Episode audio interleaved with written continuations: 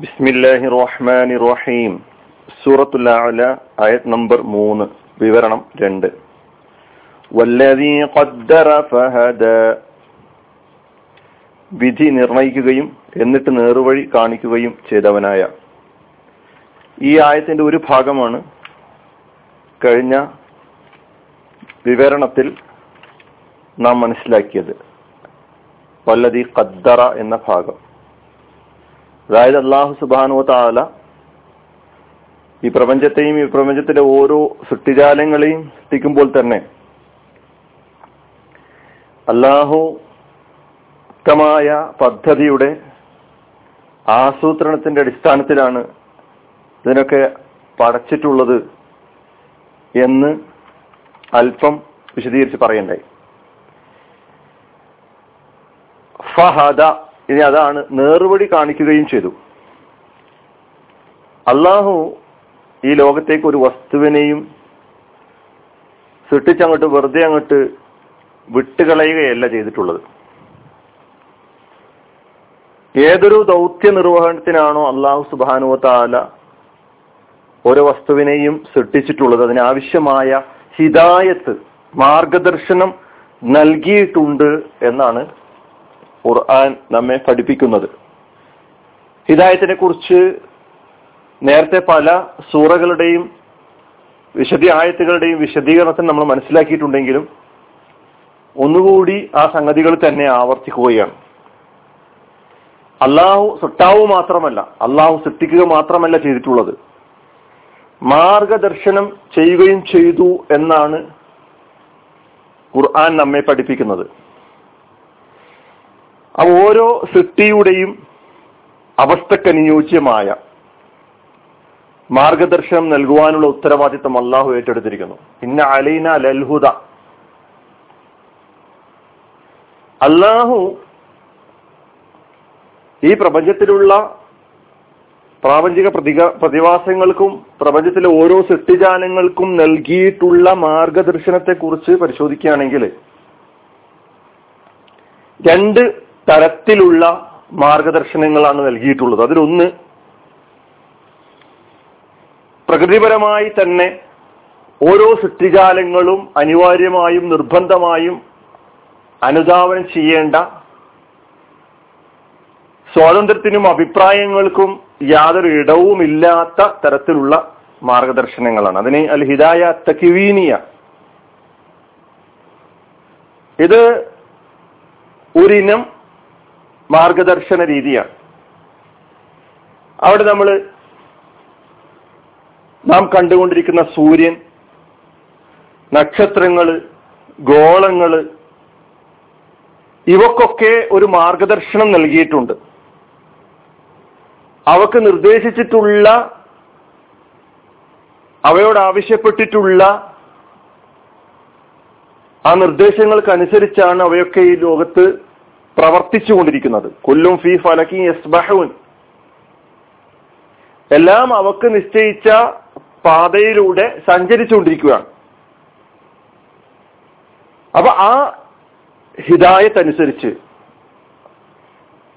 അവ അവയുടെ ധർമ്മം നിർവഹിച്ചുകൊണ്ടിരിക്കുന്നു. ജലം വായു പ്രകാശം ഖനിജങ്ങൾ ഖരവസ്തുക്കൾ സസ്യലതാദികൾ അങ്ങനെ കടലിലും കരയിലും വായുവിലും നമുക്ക് കാണാൻ പറ്റുന്നതും കാണാൻ പറ്റാത്തതുമായ ജീവജാലങ്ങൾക്ക് നൽകിയിട്ടുള്ള ഹിതായത്ത്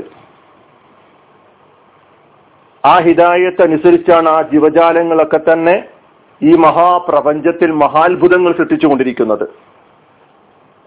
അവയിൽ ഒരു വ്യത്യാസവും വരുത്താൻ അവർക്ക് സാധ്യമല്ല അവരുടെ സൃഷ്ടിഘടനയിൽ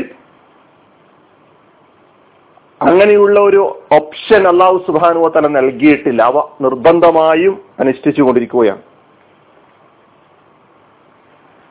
ഭൂമിയിലെ ഏറ്റവും സവിശേഷമായ സൃഷ്ടി എന്ന നിലയ്ക്ക് ഏറ്റവും വിദഗ്ധമായ സൃഷ്ടി എന്ന നിലയ്ക്ക് ഖുർആൻ പരിചയപ്പെടുന്ന മനുഷ്യനെയാണ്. മനുഷ്യനെ സംബന്ധിച്ചിടത്തോളവും അള്ളാഹു സുബാനു തല അവന്റെ വ്യതിരിക്തമായ സൃഷ്ടിപ്പ് പരിഗണിച്ചുകൊണ്ടുള്ള രണ്ട് തരം ഹിദായത്തുകളാണ് രണ്ടു തരം മാർഗദർശനങ്ങളാണ് നൽകിയിട്ടുള്ളത്. അതിലൊന്ന് നേരത്തെ പറഞ്ഞ സത്യജാലങ്ങൾക്കൊക്കെ നൽകിയ രൂപത്തിലുള്ള ആ സ്വഭാവത്തിലുള്ള മാർഗദർശനമാണെങ്കിൽ രണ്ടാമത്തത് മനുഷ്യന് സ്വീകരിക്കാനും സ്വീകരിക്കാതിരിക്കാനും സ്വാതന്ത്ര്യം നൽകിക്കൊണ്ടുള്ള മാർഗദർശനമാണ്. അപ്പൊ ഒന്നാമത്തത് എന്താ? മനുഷ്യൻ മറ്റു ജീവജാലങ്ങളെ പോലെ ഒരു ജീവി എന്ന നിലയ്ക്ക് അനുസരിക്കൽ അനിവാര്യമായ ധിക്കരിക്കാൻ സാധിക്കാത്ത തരത്തിലുള്ള ഹിതായത്താണ് അതേതുപോലെ എന്ന് ചോദിച്ചാൽ മനുഷ്യൻ ഈ ഭൂമിയിലേക്ക് പിറന്ന് വീഴുന്ന അന്ന് മുതൽ തന്നെ നോക്കുകയാണെങ്കിൽ ഒരു ശിശുവിനെ സംബന്ധിച്ചിടത്തോളം ആ ശിശു അമ്മയുടെ മുലക്കണ്ണിയിൽ നിന്ന് മുലപ്പാൽ കുടിക്കുന്നത് അവിടുന്ന് തുടങ്ങി. അതുപോലെ അവന്റെ അവയവങ്ങൾ ആ അവയവങ്ങളുടെ ധർമ്മം കണ്ണ് കാണാനുള്ളതാണ് കാത് കേൾക്കാനുള്ളതാണ്. അങ്ങനെ കണ്ണും കാതും മസ്തിഷ്കവും അങ്ങനെ ഓരോ അവയവങ്ങളും കൈയും കാലും ഒക്കെ തന്നെ ഓരോ അവയവങ്ങളും അവക്ക് നിശ്ചയിച്ചിട്ടുള്ള ധർമ്മം നിർവഹിക്കുവാൻ വേണ്ടി മാത്രമേ സാധിക്കുകയുള്ളൂ. അതായത് കണ്ണുകൊണ്ട് കാണുക കാത് കണ്ട് കേൾക്കുക മനസ്സ് ചിന്തിക്കാൻ ഉപയോഗിക്കുക അങ്ങനെ കൈക്കും കൈയും കാലും ഒക്കെ തന്നെ. അപ്പോ ഈ അവയവങ്ങളൊക്കെ തന്നെ അള്ളാഹു സുബാനുവ താല അവക്ക് നൽകിയിട്ടുള്ള മാർഗദർശനം അനുസരിച്ചാണ് സഞ്ചരിച്ചു കൊണ്ടിരിക്കുന്നത് അതുപോലെ മനുഷ്യന്റെ ശാരീരികവും മാനസികവുമായ പരിവർത്തനങ്ങൾ. ബാല്യം കൗമാരം യൗവനം വാർദ്ധക്യം മധ്യവയസ്കത വാർദ്ധക്യം അങ്ങനെ തുടങ്ങി മനുഷ്യന്റെ ശരീരത്തിൽ ഉണ്ടായിക്കൊണ്ടിരിക്കുന്ന പരിവർത്തനങ്ങൾ. ഇതൊക്കെ തന്നെ അള്ളാഹു സുബാനുവ താലയുടെ നിർദ്ദേശങ്ങൾക്കനുസരിച്ചാണ്. അതിലൊന്നും നമുക്ക് യാതൊരു യാതൊരു പങ്കുമില്ല. എന്ന് മാത്രമല്ല അള്ളാഹുവിന്റെ ആ നടപടിക്രമങ്ങളെ കുറിച്ച് നമുക്ക് ഒരു അറിവുമില്ല. എന്താണ് സംഭവിക്കാൻ പോകുന്നത് എന്നതിനെ കുറിച്ച് അപ്പൊ ഇത് നമുക്ക് സ്വാതന്ത്ര്യമില്ലാത്ത മേഖലയാണ്. രണ്ടാമത്തെ ഇനം ഹിദായത്ത് മനുഷ്യന് നൽകിയിട്ടുള്ളത് അത് മനുഷ്യൻ സവിശേഷമായ ഒരു സിദ്ധി എന്ന നിലയ്ക്ക് ബുദ്ധിയും ബോധവുമുള്ള ഒരു സിദ്ധി എന്ന നിലയ്ക്ക് അവൻ സ്വീകരിക്കാനും സ്വീകരിക്കാതിരിക്കാനും അനുവാദമുള്ള ഒരു മേഖല എന്ന നിലയ്ക്ക് നൽകപ്പെട്ടിട്ടുള്ള മാർഗദർശനമാണ്. ഇവിടെ മനുഷ്യൻ പൂർണമായും സ്വാതന്ത്ര്യം നൽകപ്പെട്ടിരിക്കുന്നു.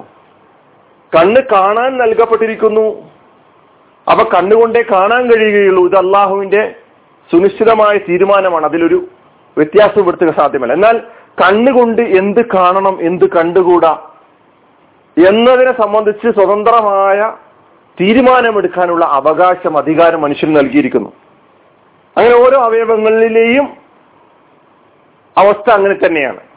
കാതുകൊണ്ട് കേൾക്കുന്ന മേഖല. അപ്പൊ കാതുകൊണ്ടേ കേൾക്കാൻ കഴിയുകയുള്ളൂ എന്നത് അള്ളാഹുവിന്റെ സുനിശ്ചിതമായ തീരുമാനമാണ്. അതിലൊരു മാറ്റവും വരുത്താൻ ഒരു ശക്തിക്കും സാധ്യമല്ല. പക്ഷേ ഈ കാതുകൊണ്ട് എന്ത് കേൾക്കാം എന്ത് കേൾക്കരുത് എന്നതിനെ കുറിച്ച് തീരുമാനമെടുക്കാനുള്ള അവകാശം സ്വാതന്ത്ര്യം അള്ളാഹു സുബാനു താല മനുഷ്യന് നൽകിയിരിക്കുന്നു. എന്നാൽ ഈ മേഖലയിൽ അള്ളാഹു സുബാനുവ താല മനുഷ്യൻ ഈ പറയപ്പെട്ട അവയവങ്ങളൊക്കെ തന്നെ ഉപയോഗിച്ചുകൊണ്ട് ചെയ്യുന്ന പ്രവർത്തനങ്ങളിൽ നല്ലതേത് ചീത്തയേത് നേരേത് നേരല്ലാത്തതേത്? അവന് നൽകിയിട്ടുള്ള സ്വാതന്ത്ര്യത്തിന്റെ ശരിയായ രൂപം ഏത് അവന് നൽകിയിട്ടുള്ള സ്വാതന്ത്ര്യത്തിന്റെ ശരിയായ ഉപയോഗം ഏത് തെറ്റായ ഉപയോഗ രീതി ഏത് ഇതൊക്കെ തന്നെ അള്ളാഹു സുബാനോ തല പഠിപ്പിച്ചു കൊടുത്തിട്ടുണ്ട്. സബീൽ മനുഷ്യൻ അനുവർത്തിക്കുന്ന മാർഗങ്ങളിൽ വക്രമായ മാർഗങ്ങൾ ഉണ്ടായിരിക്കുന്നത് കൊണ്ട് നേർമാർഗം കാണിച്ചു കൊടുക്കുക എന്ന ഉത്തരവാദിത്തം അള്ളാഹു ഏറ്റെടുത്തിരിക്കുന്നു.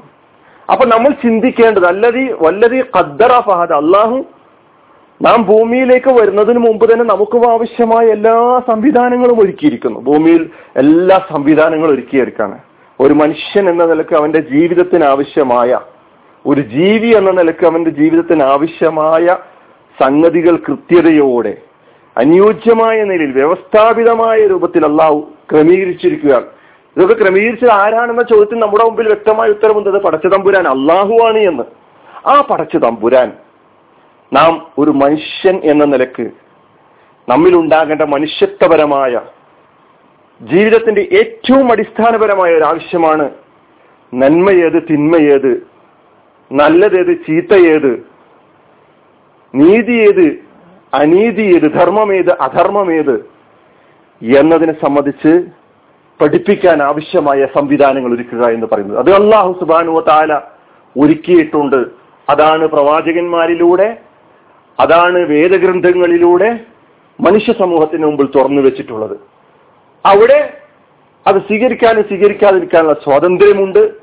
എന്നിരുന്നാലും സ്വീകരിക്കുന്നവർക്ക് സന്തോഷ വാർത്തയും സ്വീകരിക്കാത്തവർക്ക് അവർക്ക് നേരിടാൻ നേരിടേണ്ടി വരുന്ന ശിക്ഷയെക്കുറിച്ചുള്ള വാർത്തയും അള്ളാഹു അവിടെ നൽകിക്കൊണ്ടിരിക്കുന്നത്. അതുകൊണ്ട് അള്ളാഹു നമ്മുടെ മുമ്പിൽ വരച്ചു കാണിച്ചിട്ടുള്ള നേരായ വഴിയിലൂടെ സഞ്ചരിക്കാൻ നാം ഓരോരു സന്നദ്ധരാവുക. അള്ളാഹു അതിന് നമുക്ക് തൗഫീക്ക് നൽകി അനുഗ്രഹിക്കുമാറാകട്ടെ. വാഹൃദാവാൻ അലഹമുല്ലാ റബുലാലമി അസ്സാം വലൈക്കും